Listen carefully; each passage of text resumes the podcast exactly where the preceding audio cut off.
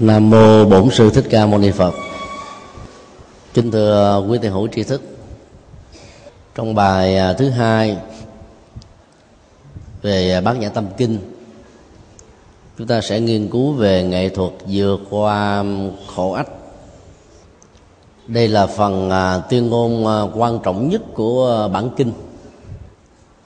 Vì là một à, tuyên ngôn. Cho nên à, nội dung của nó rất xúc tích. Ở chỗ là hoạch định um, phương pháp thực tập để giúp cho các hành giả um, xa lìa được hai đối tượng đó là khổ và các tật ách. Bản uh, nguyên tắc Sanskrit thì rất rõ ràng bản dịch Tây Tạng cũng khá đầy đủ nhưng uh, các bản dịch chữ Hán đó, phần lớn là tỉnh lược một vài câu đầu. Giữ lại cái trọng tâm thôi. Chúng tôi xin à, trích dẫn à, phần dịch tiếng việt của hòa thượng tuệ sĩ người nghiên cứu khá kỹ lưỡng về gia họ bát nhã nói riêng và về bát nhã tâm kinh. Như là một trong những đóng góp rất lớn cho việc nghiên cứu về các quan điểm ờ, Phật học ở trong ờ, loại dân học bát nhã này. Phần dịch của hòa thượng như sau. Này xá lợi phất, thiện nam tử hay là thiện nữ nhân nào muốn thể hiện sự nghiệp trong bát nhã ba la mật đa thậm thâm này? Người ấy hãy chiêm nghiệm như sau đây là năm uẩn, và người ấy luôn luôn quan sát chân chính rằng chúng như là không trong tự tính. Đó là phần dịch rất là sát nghĩa với à, bản à, Sanskrit. Và theo à, bản dịch nghĩa này thì ta thấy ý nghĩa của tuyên ngôn giải phóng khổ đau rất là rõ ràng. Là chiếu kiến ngũ uẩn giải không và độ nhất thiết khổ ách đó chỉ là cái kết quả của tiến trình chiếu kiến thôi. Là hành giả nào có quá trình à, quan sát bằng trí tuệ, nhận chứng được cái thực thể của năm uẩn là không, thì cái đó sẽ không tạo điều kiện cho nỗi khổ niềm đau bám víu lên trên thân hoặc là trên tâm của mình. Khổ ách à, từ đó được tách rời chứ nhất ờ, chúng ta điểm qua về cái sự gì biệt ở trong ờ, bản dịch. Bản dịch của ngài ờ, quyền tráng mà chúng ta sử dụng dùng danh từ riêng là quán tự tại. Trong khi đó đó bản dịch của các vị dịch giả khác đó, thường là quán thế âm hay là quan thế âm. Chứ quan này không có rê quan và quán chỉ khác nhau ở ờ, cái cách ờ, phiên âm cùng một chữ hán ờ, viết chung thôi. Trong đó ngài la thập thì lại dịch là quan thế âm tức là ánh sáng chiếu soi âm thanh của cuộc đời một cách chơi chữ không phải chiếu soi bằng lỗ tai mà chiếu soi bằng ánh sáng nhận thức của tự giác thì cái dụng từ của ngài Kumala Thập đó, nó um, bao gồm cả hai phần. Phần nhất á, là nó giữ lại cái nguyên ngữ của tiếng Sanskrit. Và phần thứ hai đó thì uh, sử dụng cái nghĩa ám chỉ. Trong đó ngài pháp hộ lại dùng là quan thế âm. Và các dịch giả về sau này cũng dùng uh, cái từ của ngài pháp hộ. Khác biệt uh, lớn nhất là dịch ngữ của ngài quyền trang trong lịch sử ờ, phiên dịch kinh điển từ ờ, Sanskrit sang tiếng Hán đó, ngài quyền trang nổi tiếng là người dịch rất là chuẩn và sát với nguyên ngữ nhất. Hầu như là không để cho uh, cái phần uh, biên tập cá nhân hay là những giải thích mang tính cách chủ quan can thiệp vào trong bản dịch. Nhưng ở trong uh, cái bài bát nhã tâm kinh đó, thì uh, ngài đã có cái phần biên tập ở một vài khái niệm. Và đây là một cái uh, ngoại lệ rất là đặc biệt. Trong tiếng Sanskrit uh, dùng cái từ là awaloki test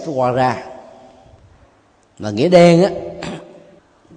Thì nó gồm có những cái tổ hợp từ này kết nối như sau. Aqua là bên dưới. Lokita là nhìn hay là quán chiếu. Eswara là bậc thánh hay là đấng um, giác ngọn đúng không và khi ta ráp lại Awaloki Teswara là bậc thánh, nhìn thẩm thấu âm thanh ở bên dưới. Cho nên uh, dịch ngữ uh, quan thế âm đây là nhìn âm thanh của cuộc đời. Và chữ âm ở đây có nghĩa là những uh, tiếng kêu khổ, những tiếng khóc la những nỗi đau những thổ lộ về những bất hạnh mà con người đang đối đầu hoặc là bế tắc do vì không vượt qua được. Và vị bồ tát này phát nguyện lắng nghe bằng tuệ giác và xuất hiện kịp thời để giúp cho họ vượt qua những nỗi khốn khó và tật áp nói chung. Tại sao ngài quyền tráng không dịch um, sát với nguyên ngữ mà là dịch là quán tự tại? Trong khi ngài nổi tiếng là người dịch sát nguyên văn hẳn là phải có lý do. Trong nền à, uh, dân học của phật giáo trung quốc á, về về sau này những nước uh, ảnh hưởng trực tiếp từ nền uh, triết học đại thừa của trung quốc như là nhật bản triều tiên việt nam thì hai danh xưng quán từ tại và quán thế âm thì chỉ chung cho một vị bồ tát mà quá khứ đã từng là à, vị phật chánh pháp môn như lai trong à, những đời hiện thân đó thì à, phát nguyện là bồ tát của lòng từ bi. Cho nên à, gọi là quán thế âm thì nghĩa là một phương diện của sự dấn thân nhập thế. Dùng là quán tự tại thì nghĩa lại là uh, sự hướng dẫn những cái kinh nghiệm tâm linh để giúp cho con người nhập thế có thể được tự tại trong nỗi khổ niềm đau khi giúp cho người khác vượt qua được nỗi khổ niềm đau này hai à, danh xưng à, à, bổ sung cho nhau rất là nhiều. Có lẽ ngài quỳ tráng nhấn mạnh đến cái cái khả năng nội công trong việc tu tập của bản thân. Và nhờ có được cái quán tự tại này thì hành giả sẽ thực hiện được cái quán thế âm một cách thành công ở một nơi mọi chốn, không sợ theo duyên, mất gốc. Có rất nhiều người phát khởi từ làm tự bi, nhưng mà tuệ giác không đứng vững đó hoặc là chưa đạt được một cách trọn vẹn á, thì từ bi này sẽ có thể dễ dàng bị đánh đồng với cảm tính thôi. Và rất dễ dàng bị à, bỏ cuộc đứa chừng hay là bị gãy đổ. Cho nên à, dịch ngữ à, quán tự tại đó nhấn mạnh đến góc độ trí tuệ. Và cái từ bi nếu có phải đặt trên nền tảng của trí tuệ này. Trí tuệ đó là gì? Đó là quán tự tại. Từ một danh từ riêng nó trở thành như là một hạnh nguyện thông qua dịch ngữ quán tự tại gọi bồ tát quan thế âm là một vị bồ tát à, từ bi cũng được. Mà gọi đó là cái năng lực quán tự tại trong mỗi con người thì càng hay. Và ai cũng có sẵn cái năng lực đó. Vấn đề ở chỗ là khai thác như thế nào để cái năng lực cứu khổ cho chính mình và cứu khổ cho những người thân được thực hiện ở mức độ cao nhất an toàn nhất và thành công nhất thôi. Muốn công việc thành công đó được diễn ra thì ta phải có năng lực quán tự tại quán là một tiến trình là nhìn thẩm thấu vào bên trong. Mà đối tượng của sự quán chiếu không gì khác hơn đó là thế giới thực tại. Để chúng ta có bản lĩnh đối gì với nó, chẳng những không đào tổ khỏi những bế tắc, mà còn nỗ lực tìm ra giải pháp và lối đi để giúp cho ta đạt được sự an vui trong à, các nghịch cảnh. Nó khác với à, ám ảnh. Ám ảnh là cái hình ảnh được lưu giữ lại. Mà phần lớn á, nó là có một cái tác dụng tiêu cực làm cho người đó bị khủng hoảng sợ hãi trầm cảm lãnh cảm bế tắc bi quan chán trường thất vọng thậm chí là tiêu vọng khi nói đến ám ảnh là nói đến cái tiến trình à, nhìn vào bên trong dưới cái góc độ tiêu cực làm cho chúng ta ngày càng mất dần cái nhựa sống và cái chất liệu để đối diện với cuộc đời. Trong khi đó quán chiếu là cái năng lượng tích cực, chủ động và hướng tới để ta tìm lấy giá trị ăn vui. Ám ảnh là cái hình ảnh à, bị động tiêu cực. Quán chiếu là tạo ra cái hình ảnh tích cực, nhìn về cuộc đời nhìn về thực tại, nhìn về chính mình, nhìn tất cả mọi sự hiện tượng đang diễn ra xung quanh. Như chúng đang là. Đó là quán. Một người có tinh thần năng động và tích cực chỉ đến một chỗ nào đó mà nó chưa là cái gì hết chưa hình thành chưa tượng hình. Chỉ còn là một cái à, gì đó quan sơ. Sẽ nghĩ thế này ta có rất nhiều cơ hội để đầu tư và đóng góp. Nhưng nếu là một người tiêu cực bị ám ảnh khi tới chỗ đó trời ơi tự nhiên à, giam chân mình vào cái, cái, cái nơi khỉ kho gò gái này làm gì? Thôi trong 36 kế sách tẩu là thượng sách giọt phát tiêu. đó là bị ám ảnh. Là chưa làm đã đã, đã sợ rồi. Chưa nỗ lực á, là đã chấp nhận thất bại rồi. Chưa dấn thân á, là đã đầu hàng rồi. Giờ quán chiếu bao giờ cũng là năng lượng ờ, rất tích cực. Nó đẩy chúng ta vào trong cái quỹ đạo tinh tấn. Còn cái ám ảnh là đẩy chúng ta vào trong cái quỹ đạo ti liệt mạng tức là đánh giá rất thấp về bản thân mình. Và kết quả là ta không đạt được cái gì hết á. Tự tại là gì? Tự là chính bản thân mình. Tại là sự có mặt hiện tiền. Ví dụ như ta nói là tôi đang có mặt tại giảng đường chùa xá lệ. Thì cái mô tả về à, cái không gian mà ta đang có mặt á, là một thực tại. Nhưng mà phần lớn chúng ta có mặt nhưng chưa chắc là đã đạt được cái à, trạng thái à, hiện tại lạc trú trong một khung thời gian và không gian nhất định là lúc tâm mình còn à, rong rủi chỗ này du lịch chỗ kia bay nhảy chỗ nọ trong khi à, khái niệm tự tại đó là ta làm chủ được chính bản thân mình ngay cái chỗ mình đang có mặt. Chứ tự đây có nghĩa là làm chủ lấy. Còn tại ngay cái điểm mình có mặt. Như vậy quán tự tại là ta đạt được cái trình độ thông dong bất nhiễm không bị à, xáo trộn, không bị khuấy động, không bị khủng bố ngay bất kỳ không gian vật lý với cái thời gian tương thích nào. Nói cách khác là thông dong ở mọi nơi, ở mọi chốn, ở mọi thời gian, thoát khỏi mọi sự dính mắc, không bị bất kỳ một trở ngại gì trong tâm.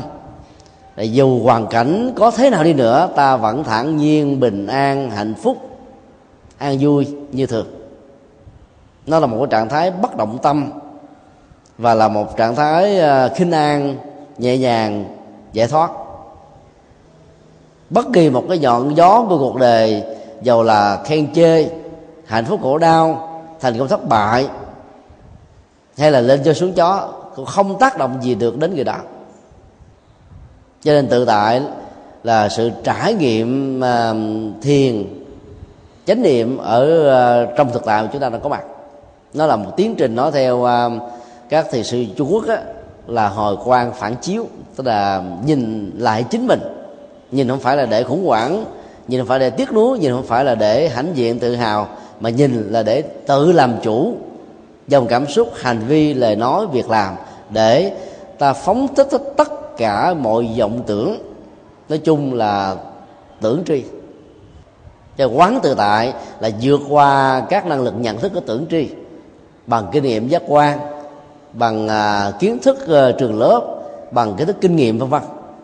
Và ta phát khởi được trí tuệ soi sáng vào bản chất của mọi sự vật đang là trong khi đó nếu mình dùng à, dịch ngữ là quán thế âm á, thì ta nhấn mạnh đến lòng từ bi đó cứu độ. Và nếu không khéo đó thì ta đánh đồng vị bồ tát này là một trong các vị thần hay là thượng đế của các tôn giáo khác có lẽ từ góc độ đó mà ngài quyền tráng đã chủ động dịch là quán tự tại hơn là dùng.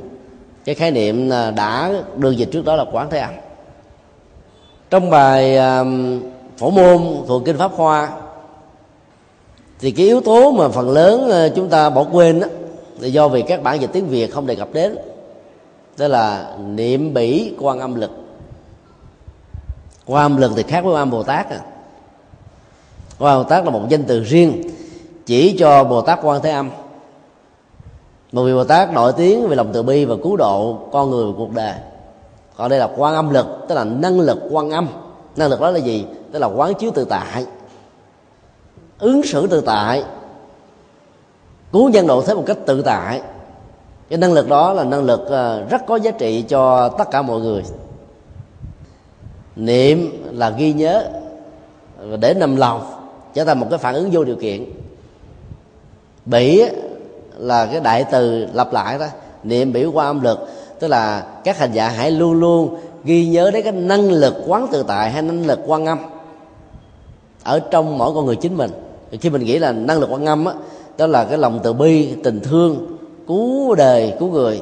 Còn khi mình nghĩ đến là năng lực quán tự tại đó đó là cái năng lực tự tu để làm chủ thế giới thực tại bằng các nhận thức và dòng cảm xúc. Đó là tiến trình tu.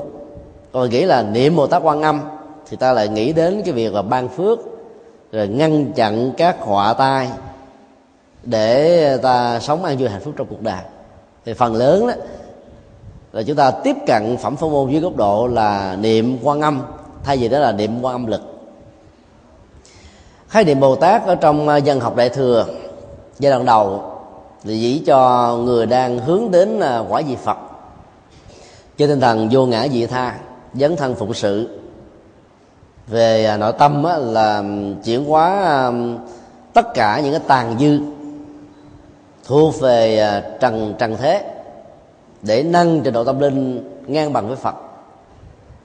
Còn về phương diện nhập thế đó, là lấy chúng sinh làm đối tượng và có thể trì hoãn cái thời gian chứng đắc đạo quả vô thượng bồ đề của mình để nâng đỡ và giúp cho chúng sinh khổ đau vượt qua những tay ương tặc ách về sau này, cái nền dân học đại thừa phát triển à, thêm một góc độ mới, là bất cứ ai hướng tâm về con đường giải thoát là nghĩ đến lợi ích của tha nhân, chúng sinh trên lợi ích của bản thân mình, thì đều được gọi chung là hành giả bồ tát như vậy góc độ này là góc độ tán dương chứ không phải là nói về sự chứng đắc để thấy rất rõ rằng là ai cũng có thể có được năng lực để dấn thân phụng sự được hết á.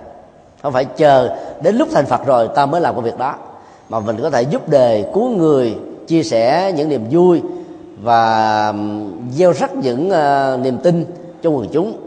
Trên cơ sở những gì chúng ta học được thực tập được. Ý niệm này rất là cần thiết cho chủ nghĩa nhập thế và điểm đây là rất khác biệt với truyền thống của ờ, Phật giáo Nam truyền. Và giáo Nam truyền thì chủ trương là giải thoát cho chính mình trước đã rồi hãy nghĩ đến việc chia sẻ giá trị đó cho tha nhân. Tức là an toàn chính thân mình là đảm bảo nhất.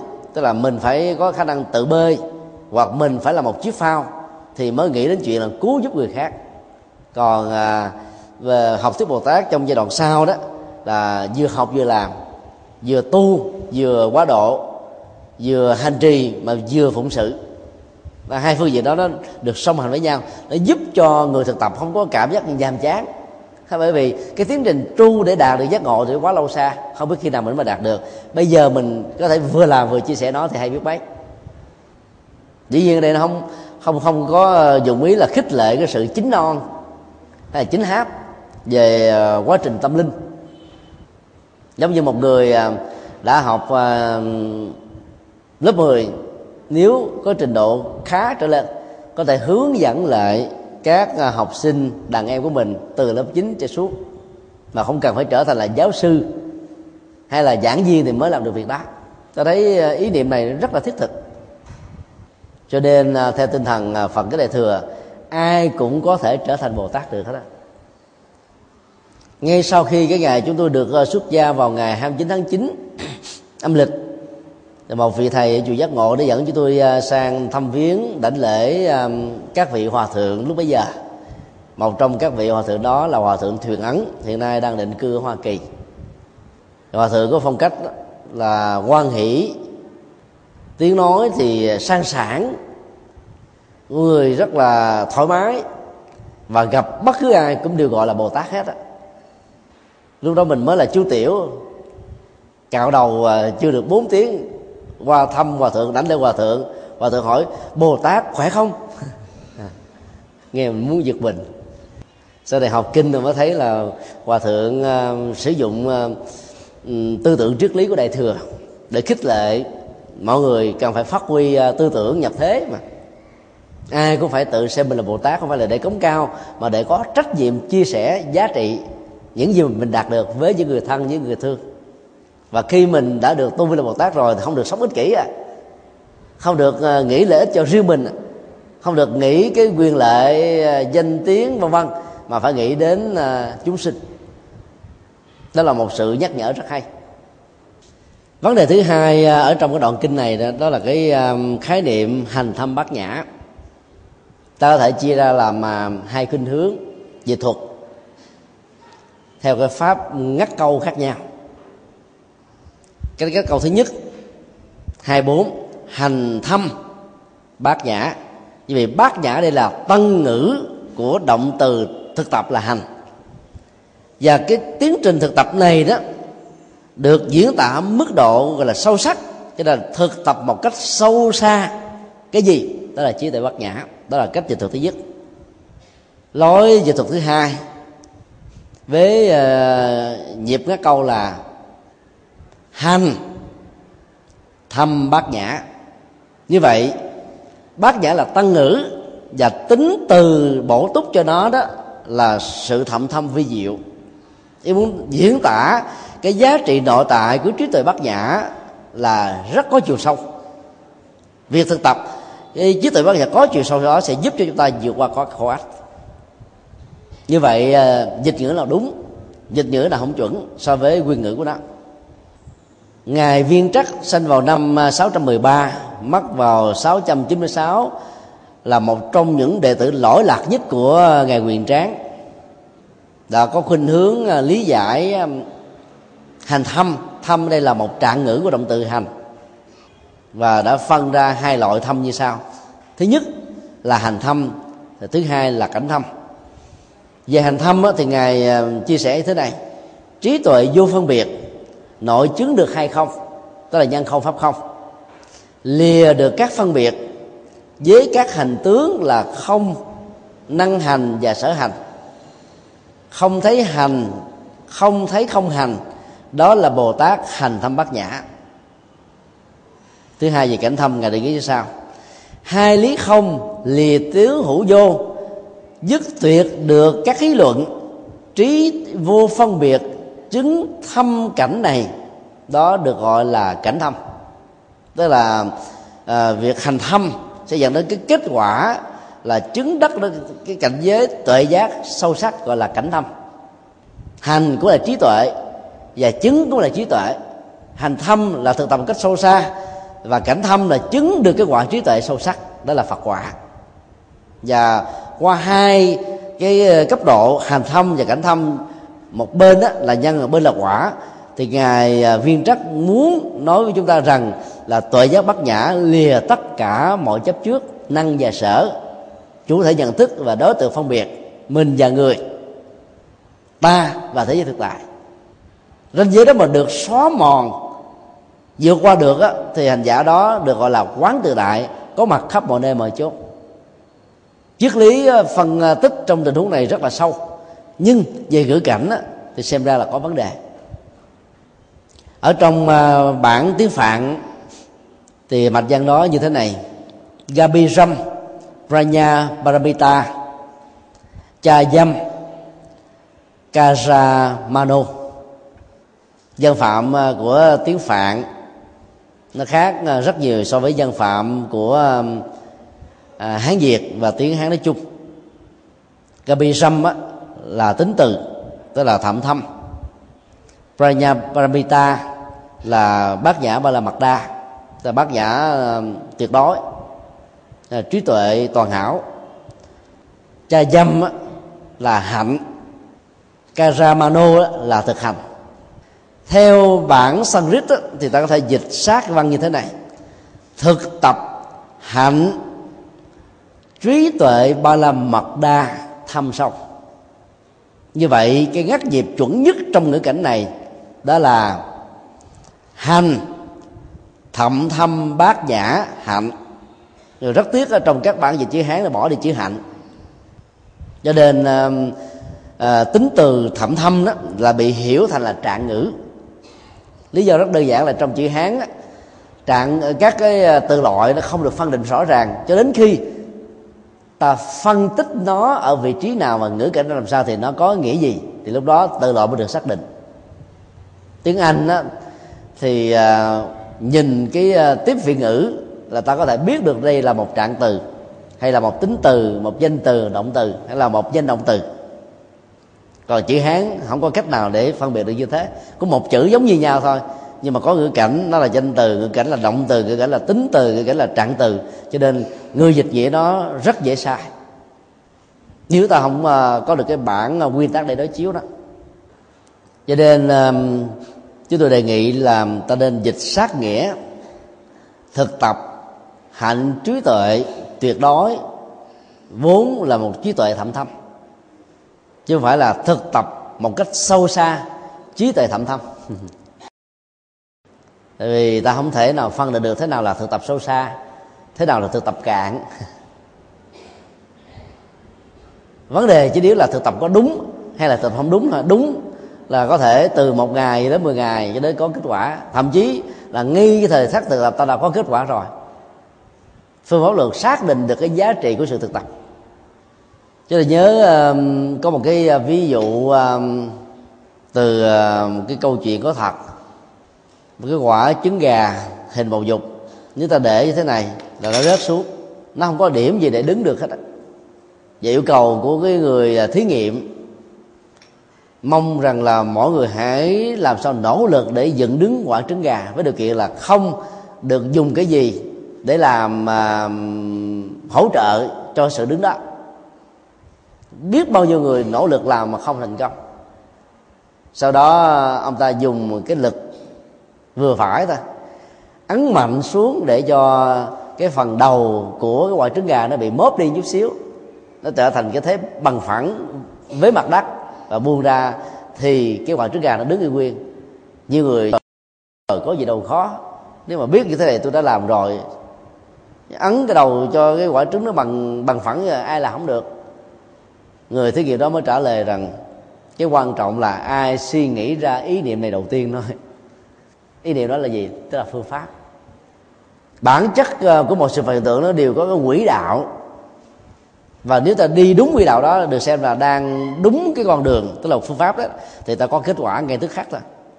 Còn nếu mà không có được cái phương pháp này ta có thể uh, nỗ lực là 5 năm 10 năm 20 năm 500 năm thậm chí là 5 ngàn kiếp khi quả chứng nó vẫn bị ngã xuống thôi chứ không thể đứng được.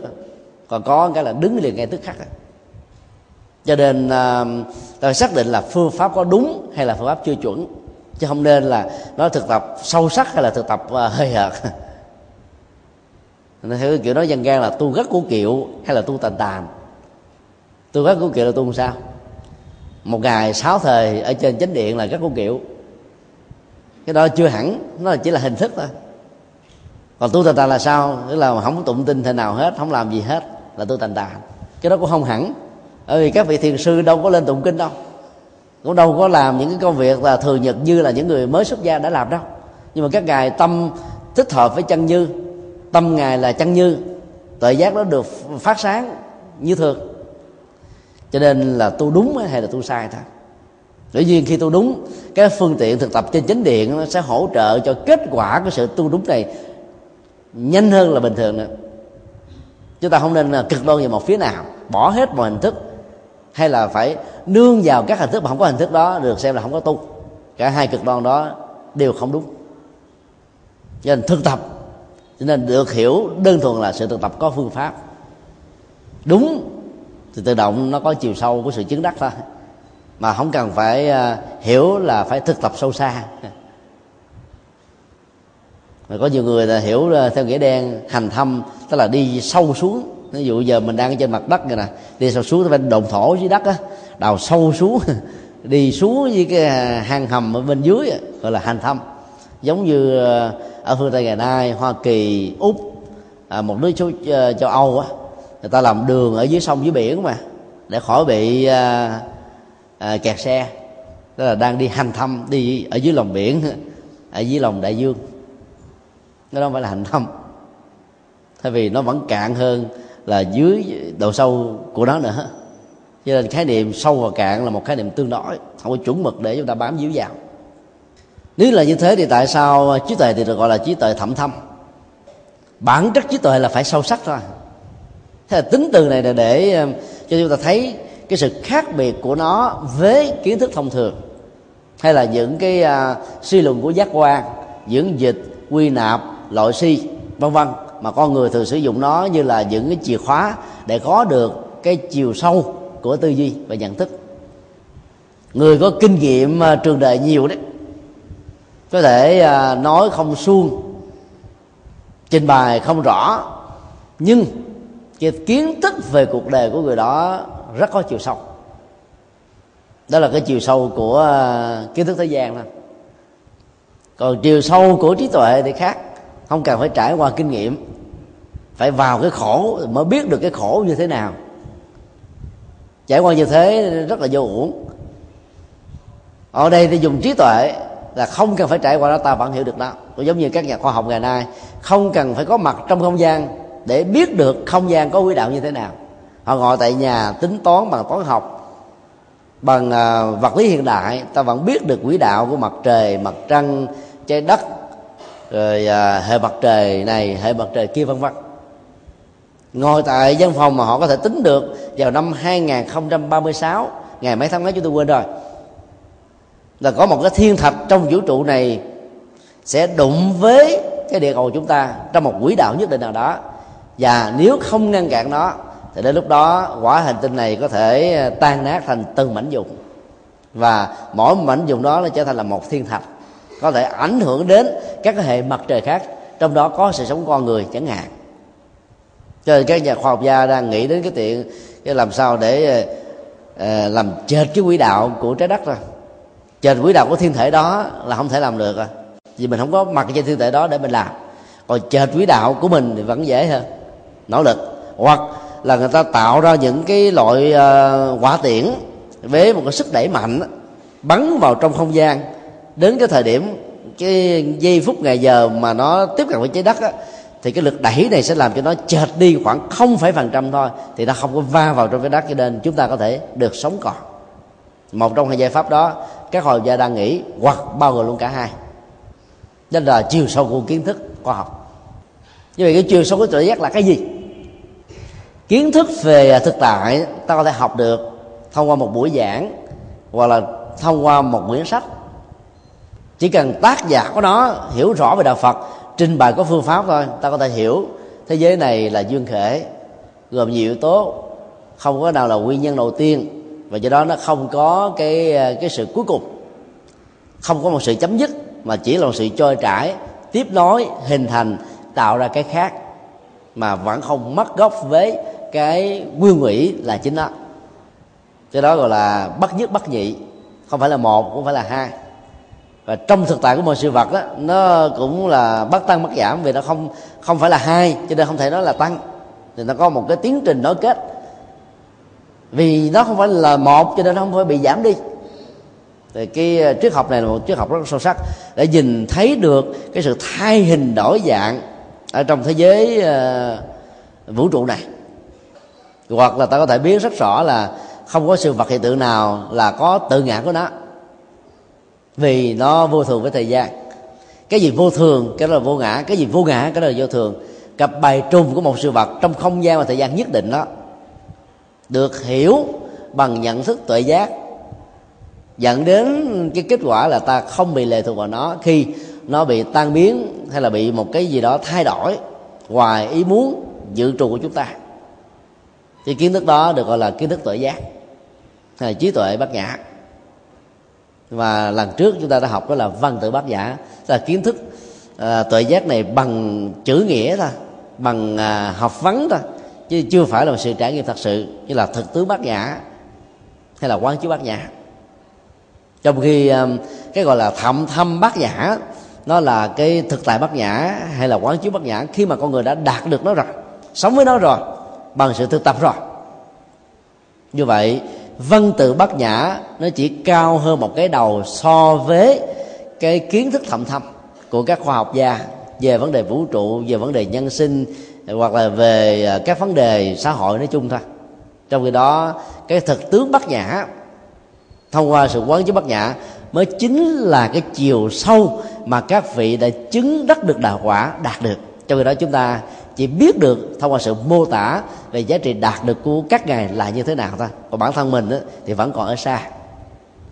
Chẳng hạn như hôm nay, ai à, có mặt tại giảng đường chùa xá lợi thì biết rõ là trong à, phòng á, thì có à, bốn cái cờ Phật giáo, mỗi trái phải là hai lá. Có bao nhiêu người tham dự, ai mặc áo gì, vân vân, về mình mô tả là cho những người không có mặt thì người đó không cần phải có mặt ở trong giảng đường, vẫn biết rõ. Nếu người đó có bộ nhớ, còn không có bộ nhớ thì thâu băng, hoặc là ghi chép lại chuẩn xác. Thì cái kiến thức ờ, mà ta thông báo nó vẫn chuẩn ở một mức độ rất tương đối. Không có mặt vẫn biết được. Nhưng mà giá trị chân lý, đúng và sai của người nghe từ thuật này là một sự tương đối thôi. Nếu người mô tả nó là chuẩn, thì người lặp lại là chuẩn. Nếu người mô tả nó không không chuẩn, thì người lặp lại nó bị sai như vậy, giá trị chân lý đúng và sai trong tình huống này là sự kéo theo. Thì cái đó không phải là trí tuệ bát giả mà chỉ là văn tự thôi, là kiến thức văn tự đó. Trong khi đó, cái thậm thâm bát nhã là cái trí tuệ mà chúng ta chưa đắc được về phương diện nguyên lý, về phương diện sống phù hợp với à, nhân quả đạo đức. Cho nên tất cả mọi thứ giàu mình à, chưa từng trải nghiệm qua, ta vẫn thấy rõ chúng bằng trực quan, rất chuẩn xác đó là sự khác biệt giữa cái thập thẩm bát nhã và cái kiến thức thông thường. Ngài à, trí tuệ luân đã dịch à, hành thậm thâm bát nhã ba lâm mật đa. Nghe rõ hơn. Có thêm chữ thậm á. Như vậy là thậm thâm đây là tính từ rõ ràng. Không ai nói là hành thậm thâm, tức là đi một cách là chiều sâu. Không có. Cho nên khi dùng cái chữ thậm thâm gắn vào như là tính từ trước cho bát nhã thì nghĩa nó rõ ràng không còn phải tranh luận nữa. Như vậy để là hành thăm bát nhã thì cái việc mà ngắt nhịp về dân phạm dẫn đến hai nghĩa hoàn toàn khác nhau như chúng tôi vừa phân tích. Bản chất của hành thậm thâm bát nhã là cái gì? Nó được nêu rõ ở trong cái câu kế tiếp đó là chiếu kiến ngũ uẩn dây không. Trong uh, tiếng Sanskrit thì nó có hai từ chiếu và kiến chiếu là sự quán chiếu tức là tiến trình của sự thực tập. Khi mà các giác quan tiếp xúc với thế giới trần cảnh ta không có xem nó là của tôi sở hữu của tôi tự ngã của tôi. Và trên nền tảng này ta rũ bỏ mọi chấp trước liên hệ đến cái tôi và cái tôi sở hữu cho nên à, khổ đau có mặt đó, tự động tan biến hoặc là nó không ảnh hưởng lâu dài. Ta có thể làm chủ được cảm xúc và vượt qua các cái tặc ách nói chung trong khi đó à, kiến là nhận chân được, như là một kết quả của tiến trình à, tu tập quán chiếu. Còn trong chữ hán, khi mình để chung quán chiếu, người ta tưởng là một từ thôi.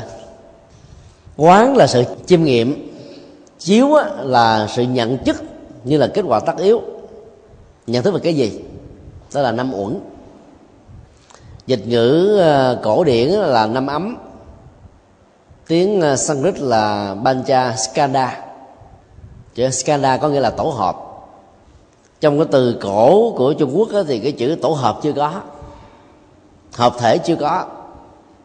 Mà chỉ có chữ uẩn à, hoặc là ấm à.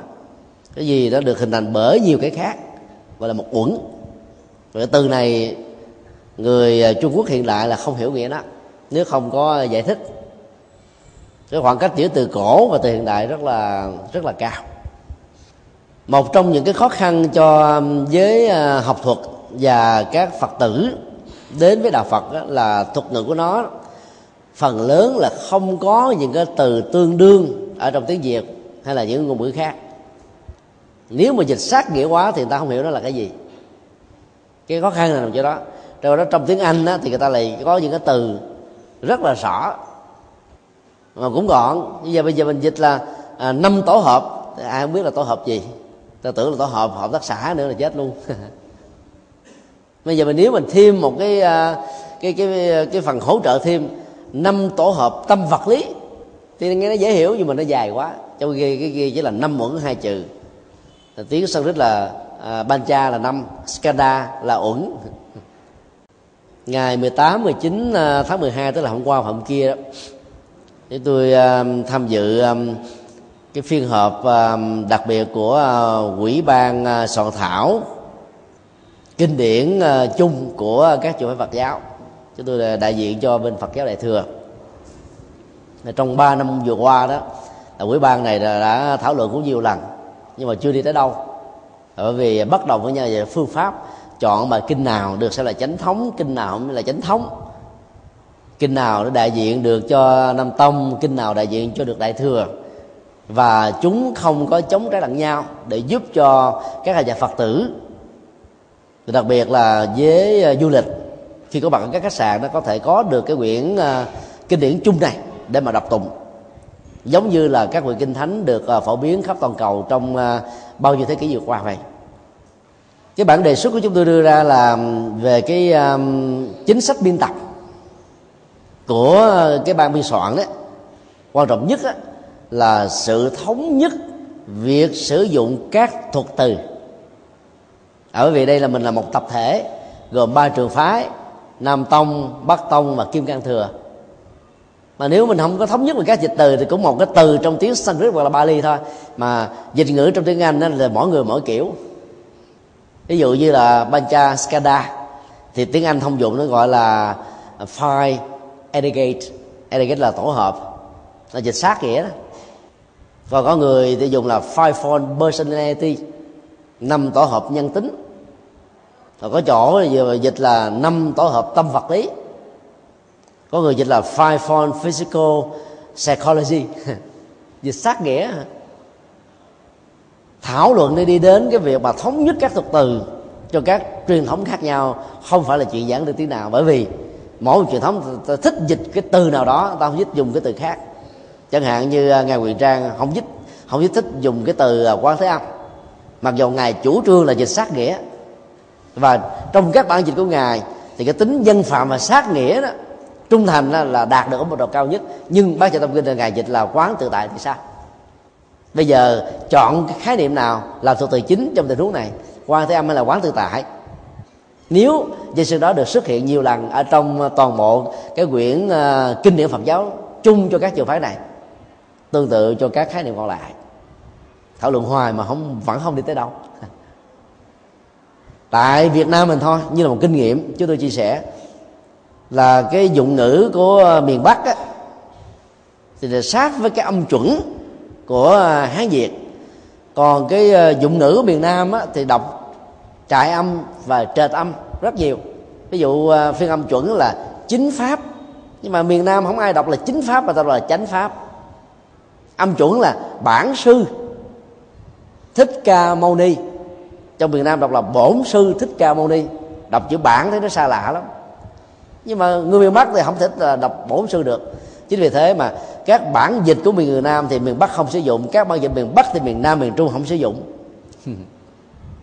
Phương ngữ ờ, về phiên âm đã trở ngại rồi. Huống hồ là một thuật ngữ được gọi là sử dụng chung.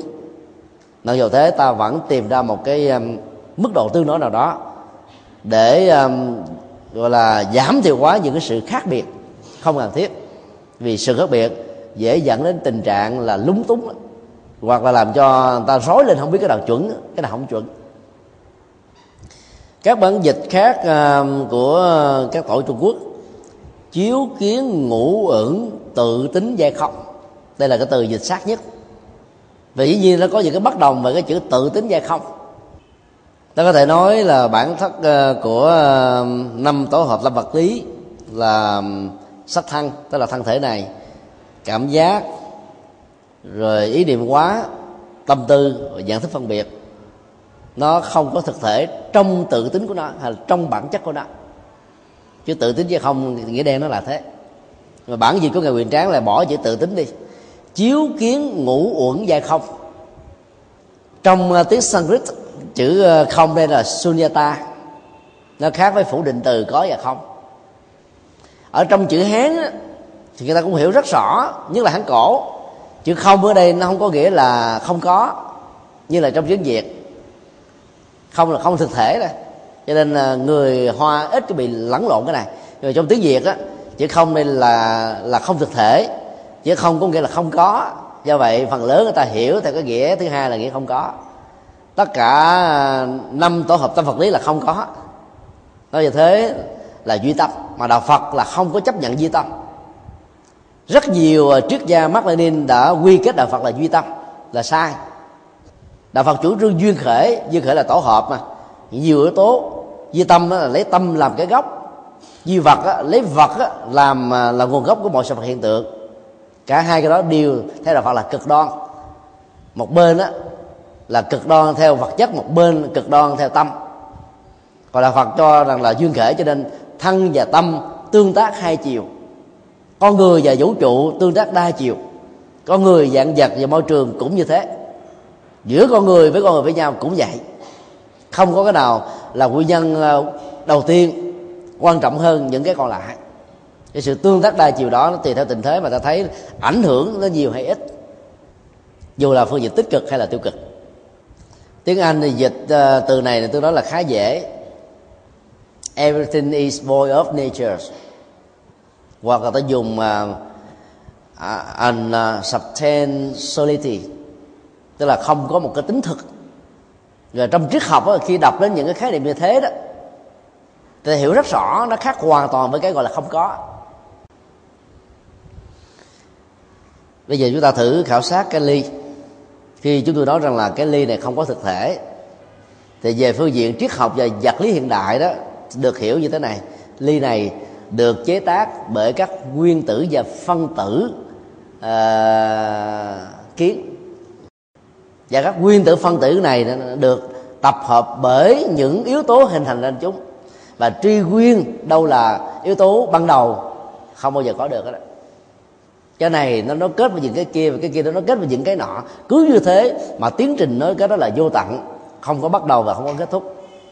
Còn khi chúng ta nói là không có ly ở trên bàn thì cái ly này là phải dẹp đi à. Ta nhìn trên bàn hoàn toàn không có nó. Như vậy là phủ định từ đó là một cái um, phán đoán xác định cái sự vắng mặt của một thực tại ở trong một không gian và thời gian nhất định ví dụ như trong giảng đường ngày hôm nay có một vài người vấn mặt thì ta nói là à, cô A không có đi nghe giảng vào chiều chủ nhật ngày 20 tháng 12 2009 trong khi à, buổi pháp thoại vẫn diễn ra. Ta xác định rõ người đó là là không có. Không có nghĩa là ta nói là người đó là bị bệnh bị này bị kia.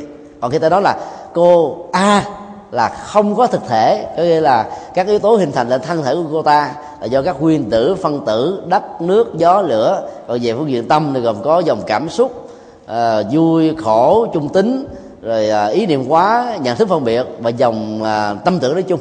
Hai cái đó là hai nội dung hoàn toàn khác biệt với nhau. Trong khi đó cái chữ không và không có trong tiếng việt nó, nó mông lung nó không rõ được. Và trong các bản dịch thì vì giới hạn của từ mà dịch kiểu gì đi nữa là người ta cũng vẫn cảm thấy là khó hiểu. Nếu không có được cái sự phân tích. Như vậy dịch sát nghĩa là năm yếu tố hình thành lên con người là thân, cảm giác, ý niệm, tâm tư, nhận thức đều không có thực thể trong bản chất của nó. Cái này nó rõ hơn rất là nhiều.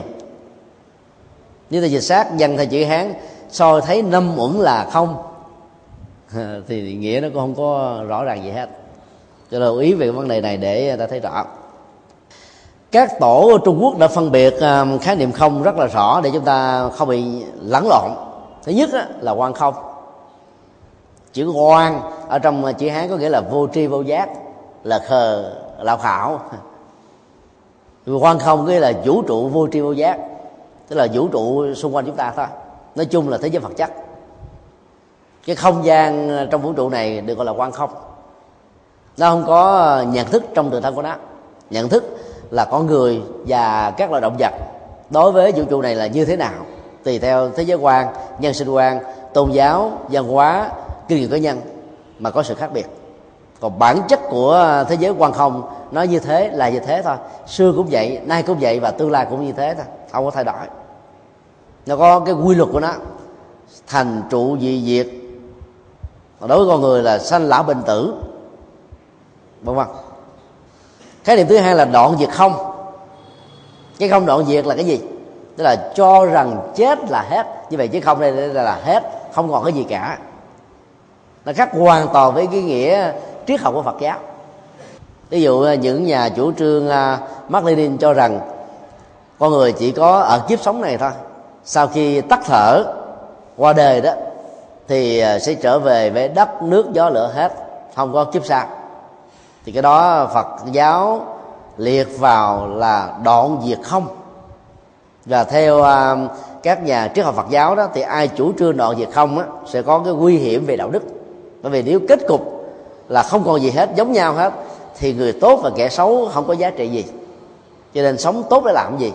Dĩ nhiên cũng có nhiều người mặc dù hiểu như thế mà vẫn sống tốt mà đàng hoàng nhưng khi bị cám dỗ khi bị áp lực khi bị à, cạm bẫy chưa chắc giữ được cái lương tâm trong sáng của mình để có được đời sống đạo đức chuẩn mực không vi phạm luật pháp không trái lại với những gì đã được xem là tốt. Do đó à, à chủ trương về đoạn diệt không rất nguy hiểm. Ngay cả trong tình huống kiếp sau là không có thật đi nữa thì người chủ trương đời sống nhân quả đạo đức hiện tại vẫn có giá trị nhân bản giá trị văn hóa, giá trị ờ, đạo đức rất lớn. Huống hồ đời sống kiếp sau là có thật. Thứ ba, được gọi là không tính. Thỉnh thoảng được dùng cái từ rõ ràng hơn là chân không, diệu hữu. Và cái không và hữu này, trong tình huống này, làm cho rất nhiều người trung quốc cũng bị lẫn lộn giữa cái chữ không với nghĩa gốc là không thực thể. Tức là không có cái bản chất thực, vì nó bởi nhiều yếu tố hình thành nên trở thành là cái hữu đối lập với cái hữu hữu là có. Chân không không thực thể rõ ràng nhưng mà lại có thật ở trong thế giới thực tại đó là cách chơi chữ nói về bản chất của chữ không ở trong uh, ngũ quẩn và không. Vì chơi chữ như thế cho nên cái mức độ lẫn lộn nó cũng khá cao. Thì về chơi chữ là một từ mà hai nghĩa không thực thể mà vẫn được xem là có. Ví dụ ờ, ta nói cái ly này không có thực thể. Vì không thực thể cho nên cái ly này đến sau vài năm nó, tự nó cũng thể bị bể. Hoặc chế nước sôi quá nóng nó cũng bị bể. Hay đang ở trong ờ, lạnh mà chế nước sôi nó bị bể. Đang ở trong nóng mà bỏ vào trong cái tủ lạnh nó cũng bị bể. Tại sao nó bị bể? Vì nó không có thực thể. Vì không thực thể cho nên nó không còn tồn tại mãi như nó đã là. Sự thay đổi là không thực thể. Sự biến dạng là không thực thể. Trong khi đó nó vẫn tồn tại ví dụ giờ hiện tại nó đang vẫn tồn tại. Khi ta đập nó nát xuống, thành các cái mảnh ve chai vụn, nó vẫn là có. Mà có ở một cái tính năng không giữ được nước như chúng ta muốn và người sản xuất nó đã muốn. Cái đó được gọi là diệu hữu. Nó vẫn có tác dụng của đó thì nói cái khác là khi gọi là chân không á, tính không thực thể, không có là phủ định nó, mà vẫn thừa nhận tính tổ hợp của nó tạo ra chức năng. Cái chức năng đó gọi là diệu hữu cái gì cũng có chức năng hết á. Và tính chức năng là không cố định. Cái khác biệt giữa đạo phật và quan điểm vật lý hiện đại còn lại là nằm chỗ đó nè. Ai bảo rằng cái ly này chỉ được uống nước. Có người ta đựng cơm, ăn cơm cũng được vậy. Có người nấu ờ, hủ tiếu trong đây. Có người nấu mì gói.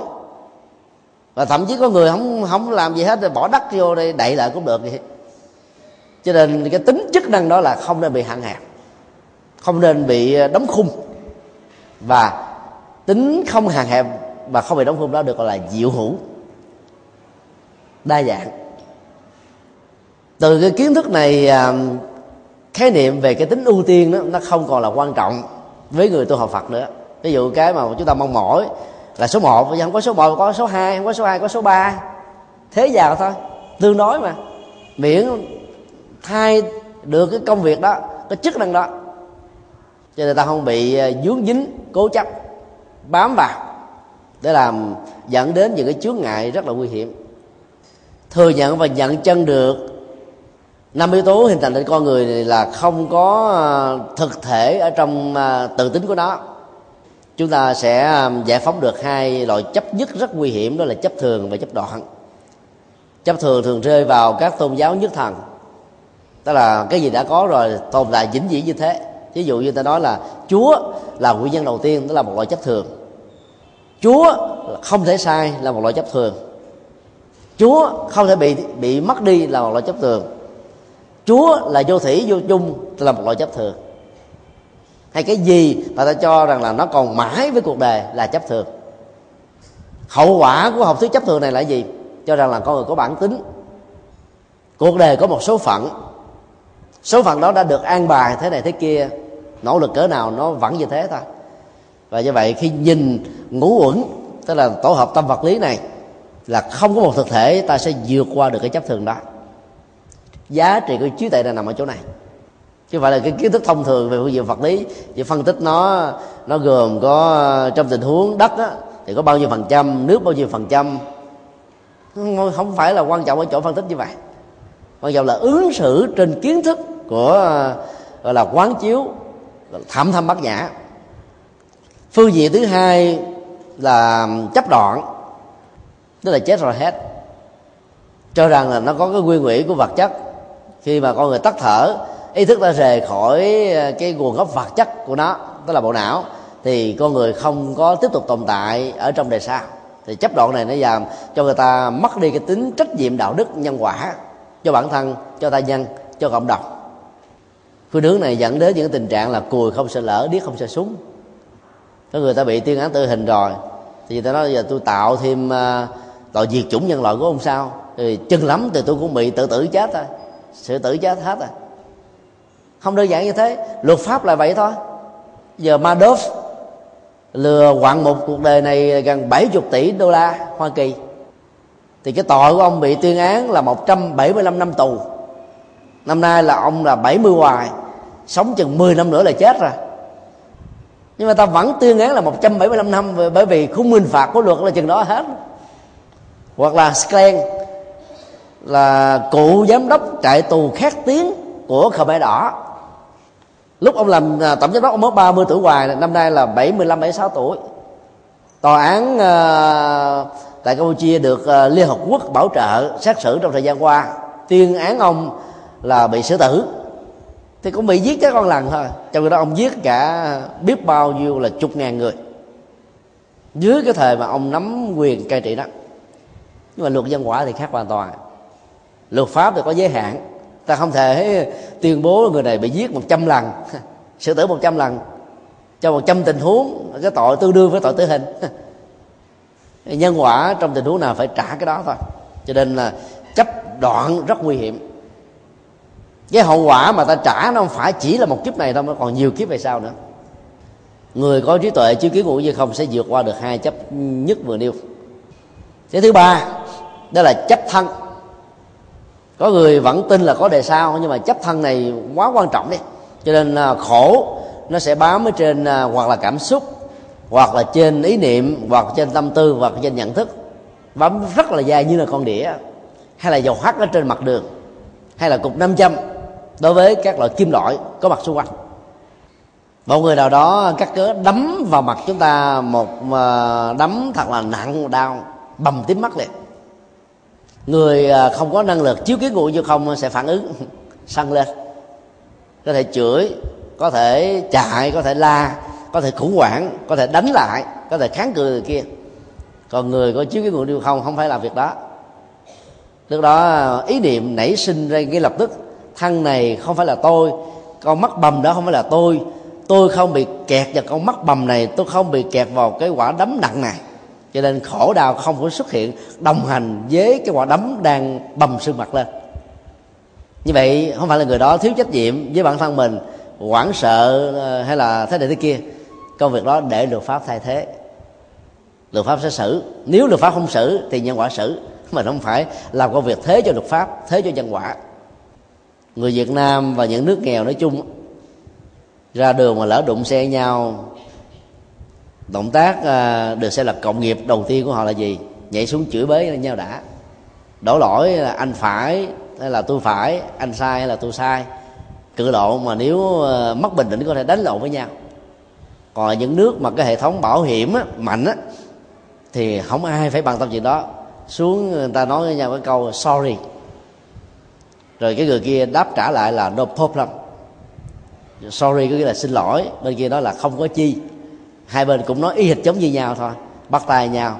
Rồi báo cho cái dịch vụ bảo hiểm, hoặc là hai chiều, hoặc là một chiều. Ta tới, ta đo, đánh giá cái ờ, mức độ ờ, bị tổn thất để người ta đền trả đó mình đụng xe như bảo hiểm ta trả tiền. Sửa chữa đó. Nên là khỏi phải, gọi là hì hục gì với nhau, nặng nhẹ với nhau. Cho nên cái cái cái cái luật pháp bên kia, nó từ đó là nó tốt lắm mà. Nó làm cho người ta sống đạt được một phần của vô ngã. Một phần đó. Nhờ sự hỗ trợ chứ không phải là tự thân nhận thức họ đạt được như thế. Tại sao người ta không phải nặng nhẹ chì chỉ với nhau? Thế vì luật nó thay thế để làm công việc đó rồi. Ta xem là ai lỗi phải ta đo, xe nào bị đụng ở nằm ở trong lề hay là giữa đường, vậy là xe nào là xe có lỗi? Ta thấy rõ hết rồi khỏi phải tranh luận nếu muốn tranh luận thì ra tòa tranh luận, chỉ còn ngay lúc đụng đó là không có phải cự lộn gì với nhau cho nên luật pháp mà nó vững á, thì con người bất khổ. Còn luật pháp không rõ ràng, con người tranh luận với nhau là đủ hết giờ rồi. Không còn đủ thời gian để làm cho những cái chuyện quan trọng hơn. Xây dựng hạnh phúc cho nhau. Do đó người có trí tuệ bát nhã sẽ thấy rất rõ, không có quan trọng quá về cái thân này. Nhưng mà không có xem thường nó. Sử dụng nó như một công cụ rồi thấy rất rõ là thường là khổ đau nó nằm nhiều ở dòng cảm xúc ý niệm quá nhận thức và tâm tư đó. Người sống với nội tâm nhiều chừng nào khi mà cái nỗi đau trỗi dậy đó thì à, khủng hoảng chừng đó. Còn người sống uh, hướng ngoại thì khi bị khổ thì ta tìm cái khác để ta thế vào ta vơi đi nỗi khổ rất nhanh. Nó cũng có cái hay nó cũng có những cái à, cái nhược điểm của nó. Còn người có trí tuệ bác giả không phải là dựa vào cái sự thay thế, mà thấy rất rõ là không nên bám chấp vào cái thân này hay là cái tâm bao gồm bốn phương diện. Cảm giác, ý niệm, tâm tư và nhận thức. Cho nên ta vượt qua giải phóng khổ đau rất dễ, xử lý tình huống, xử lý cảm xúc rất nhanh. Và ta hòa nhập với cuộc sống mới cũng rất là nhanh. Còn có nhiều người bị dướng vào cái khổ rồi 10 năm sau ngóc đầu là chưa nổi, bởi vì vẫn còn bị trầm cảm với nỗi khổ. Hay là à, gọi là chung thủy với nỗi khổ. Nỗi khổ trong khi là kẻ thù của mình mà mình vẫn rất là chung thủy với nó. Để làm cái gì? Năm chữ cuối cùng độ nhất thiết khổ ách. Có thể dịch nghĩa nôm na là vượt qua tất cả những nỗi khổ và những cái chướng duyên. Ách là chướng duyên. Câu này hoàn toàn không có trong bản nguyên văn cái tiếng Sanskrit. Bản dịch tiếng Tây Tạng cũng không có. Bản Tây Tạng là dịch khá chuẩn với bản Sanskrit đối chiếu các cái bản chữ Hán của ngài Pháp quyệt Bát Nhã, Trí Tuệ Luân, Pháp Thành, Thi Hộ, thì ta cũng thấy hoàn toàn không có cái câu năm chữ này. Riêng bản của ngài quyền chán là có. Là một ờ, dịch giả nổi tiếng là không thêm không bớt. Trung thành với nguyên bản, nhưng trong cái bản bát nhã tâm kinh là một sự ngoại lệ, như chúng tôi nói khi nãy. Việc giải thích thêm không có gì là sai đây là sự giải thích thêm. Còn trong cái phương pháp nghiên cứu của à, học thuật của học đường đó thì cái gì mà mình thêm vào mà không có nguyên tắc, người ta phải yêu cầu mình đặt trong dấu hoặc hoặc vuông để giải thích thêm. Bản thân của việc mà thấy rõ được thông qua quán chiếu thân thể này, dòng cảm xúc này, ý niệm này, nhận thức này và tâm tư này không phải là tôi tôi không bị kẹp vào đó đã tự động giúp cho chúng ta vượt qua nỗi khổ niềm đau chướng dư thử thách rồi. Nhưng mà khi mình xác định ở cuối câu vượt qua à, độ nhất thiết giả vượt qua tất cả khổ ách thì nó lại rõ ràng hơn nữa. Cho nên trong tình huống này việc biên tập giải thích thêm là cần thiết. Bởi vì ai cũng muốn mình được hạnh phúc mà. Nó cũng là một cái câu trả lời trực tiếp là tu để làm gì? Không phải là để thành phật không phải là để thành tiên không phải là sanh tây phương không phải là hưởng nước bàn mà cái đơn giản nhất cái thiết thực nhất là vượt qua tất cả cái khổ. Nó khổ là cái nỗi đe dọa lớn nhất của con người mà thoát khỏi khổ ai không muốn. Nên là việc thêm này rất là hay không nói là chứng đắc niết bàn chứng đắc gì hết á mà vượt qua khổ là cái mối quan tâm hàng đầu của con người. Trở lại vấn đề của toàn bộ đoạn văn.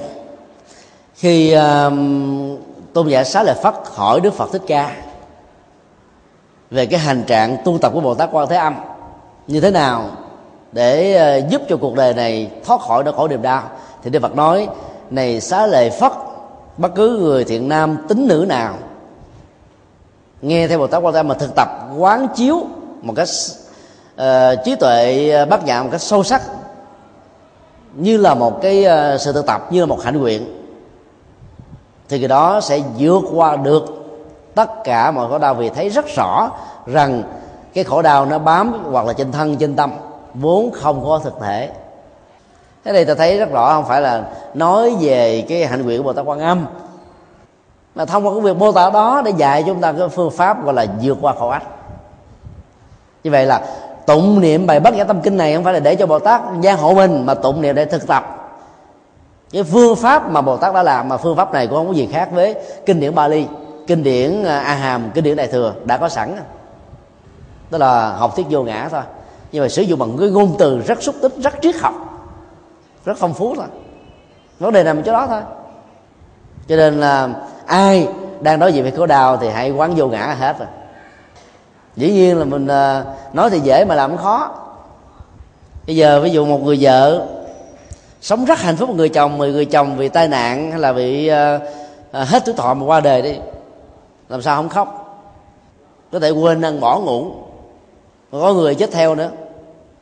Bây giờ đối diện trước cái ờ, hiện thực đó thì quán uh, uh, ngủ và không sẽ giúp cho chúng ta đánh giá như thế này. Bằng sự quán chiếu trước sau đó là bằng sự nhận chân thấy rõ rằng là thi thể nằm trong cái hòm được đưa xuống cái quyệt là thiêu đưa về nhà chùa không phải là chồng tôi chồng tôi không phải là thi thể này không phải là tro cốt này. Chồng tôi không có bị chết một cách chỉnh diễn không mất đi ở trên cõi đời này mà chỉ chuyển từ cái dạng sự sống này sang một dạng sự sống tương thích với nghiệp mà chồng tôi đã tạo. Ta, ta hiểu được như thế thì tao không có cảm giác là mất hay là từ bỏ khỏi cõi đời mà chỉ là thay thế qua một loại hình sống mới tức là có mặt trong một bào thai của một người khác, có nghiệp cảm tương thích thôi. Đơn giản thế thôi. Sau đó cái nỗi khổ, nỗi đau giảm đi khá nhiều. Cái nhà chẳng hạn sơ ý bị cháy, hoặc là do người khác đã phá hư. Mình nghĩ là cái nhà này không phải là sở hữu của tôi vĩnh hằng.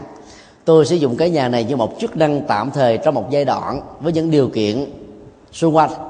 Bây giờ nó đã bị cháy tôi thấy rất rõ tôi không nên bị khổ đau theo sự tàn lụi của lửa cháy trên căn nhà này mà tôi phải nỗ lực để gây dựng lại nó bằng một cách hợp pháp. Như vậy à, trong khổ đau đó ta vươn mình đứng dậy à, trưởng thành hơn kinh nghiệm hơn bản lĩnh hơn khôn khéo hơn và cẩn trọng hơn thôi. Chứ không có bị khổ lâu dài. Khổ lúc nào nó cũng có không có phương diện này cũng phương diện khác là rồi quán chiếu thực tập vô ngã sẽ giúp cho chúng ta à, đẩy lùi được đó giả sử nó có dai dẳng, nó bám víu theo mình như bóng, không rời có hình, âm gian khỏi rời cái tiếng ta cũng chặt đứt nó bằng trí tuệ bát nhã. Sau quá trình quán chiếu được cái giá trị sâu sắc của trí tuệ đặc biệt này. Đây là phần thứ hai của bài bát nhã tâm kinh. Chúng ta kết thúc tại đây.